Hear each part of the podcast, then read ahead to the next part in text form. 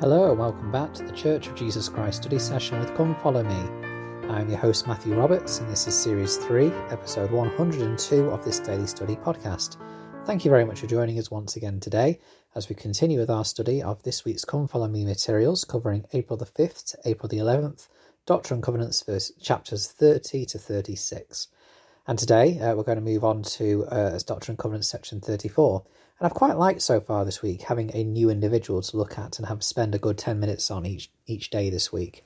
Uh, it is. I, I would love to go kind of go into a bit more depth with them and and into their sections, but of course we only have a week to study this material, and so let's move on to Orson Pratt uh, in section thirty-four. He is, of course, the brother of Parley P. Pratt, who we have um, referred to before, um, and Orson Pratt um, obviously had a similar background to his brother, but we can also see um, a more detailed description of him in uh, Revelations in Context again. Wonderful resource. Uh, and there's a chapter called Orson Pratt's Call to Serve, and it covers Doctrine and Covenants section 34. So we'll have a little look at this, um, and it describes Orson as this quote Orson Pratt was an inquisitive, seeking child. He recalled that at an early age he had many serious impressions in regard to God and a future state. Though they did not affiliate with any particular church, his parents, Jared and Charity Pratt, encouraged their son to read the Bible for answers to his many questions. His reading only spurred more questions. So, first of all, I want to point out just what a great um, character Orson Pratt has uh, at this point.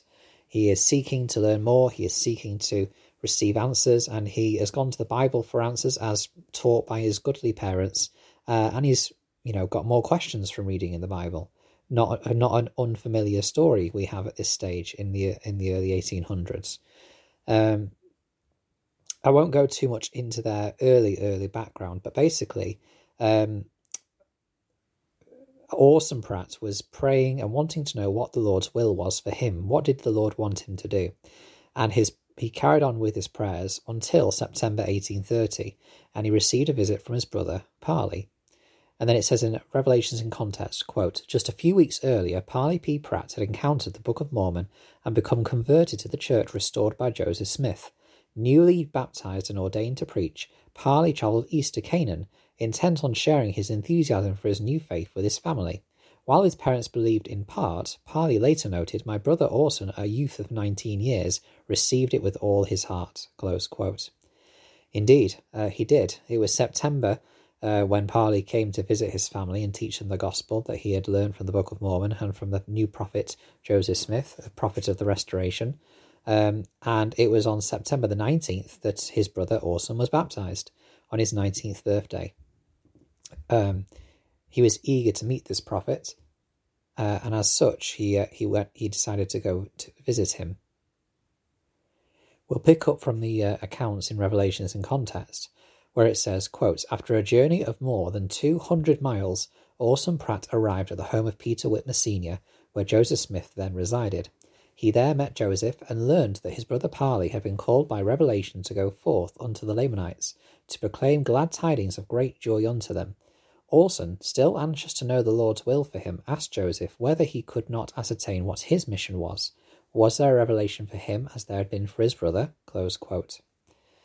Um, again, great um, eagerness to partake in the work. And this is obviously, you know, for Orson Pratt, who'd been praying for a number of years for direction from the Lord for what his will was for him. Learning about this prophet, learning that his brother had received a, a mission, a call from God, must have really excited him. And so, of course, he uh, he asked the prophets for this. And not only do we have this revelation, we actually have the actual a, a record of what actually happened as he received this revelation. It says uh, in Revelations in context, quote, Joseph Smith invited Orson Pratt and John Whitmer upstairs into the chamber where Joseph had recently completed the translation of the Book of Mormon. In this more private space, Joseph asked Orson if he would be willing to write the revelation down as he spoke it. Being then young and timid, and feeling his unworthiness, Orson asked if John Whitmer might act as scribe in his place. Joseph Smith agreed and produced a small stone called a seer stone and putting it in the hat soon commenced speaking. So we actually have here uh, an indication of, you know, a really important couple of principles that we have with Joseph receiving this call as a prophet uh, and as the leader of the church at this time, to give this mission to Orson Pratt. Uh, it was done in a in a secluded, quiet, private place, uh, which was more um, conducive for the spirit, and I think that that is you know not too dissimilar uh, to when we are set apart for callings. We don't do that in front of the whole congregation. We don't do that uh, with a large gathering in front of us with, an, in, a, in a more bustling atmosphere. But we usually go to a more quiet place, particularly with uh, close members of our family, uh, and we and we are reverent. And also, there is a physical ordination, a physical ordinance, as it were, that happens. There's a physical um, routine. Uh, in in our day, when we are given a calling or we receive this calling, uh, hands laid upon our head, and um, and the, the blessing and the calling is given by the, by one who is ordained, who is um, given the authority to do so. Uh, whether it is the person that holds the keys for that calling, or whether it's someone that is delegated um, to be able to act under those keys. Um, and I think that you know what is really interesting here is that Joseph is the one who is given the keys at this stage to direct the the work at this point Obviously, he hasn't got all the keys of the priesthood at this moment in time, but he is given the authority to lead the church at this time. Uh, and there is a physical act that takes place. In this case, a seer stone was used, which which was again, and we've talked about the use of a seer stone before, but just to refer back to it, it was you know contextually a a practice that was understood to be of a spiritual nature. Um, just as you know, for us today, placing hands upon heads is is particularly in our church uh, and, in, and, and in other churches, a recognized spiritual act uh, to receive revelation or a calling. Um, this was the same in this day. I just thought that was interesting to consider. But let's have a look now at the actual revelation that was received for Orson Pratt. Um, I mean, there was so there is some important points made. There wasn't really any that's jumped out to me particularly, uh, because there are basically the similar themes that emerge in this blessing and calling as there have been previously. But what I do like um, is that it, it says this in verses 4 to 5 And blessed are you because you have believed, and more blessed are you because you are called of me to preach my gospel.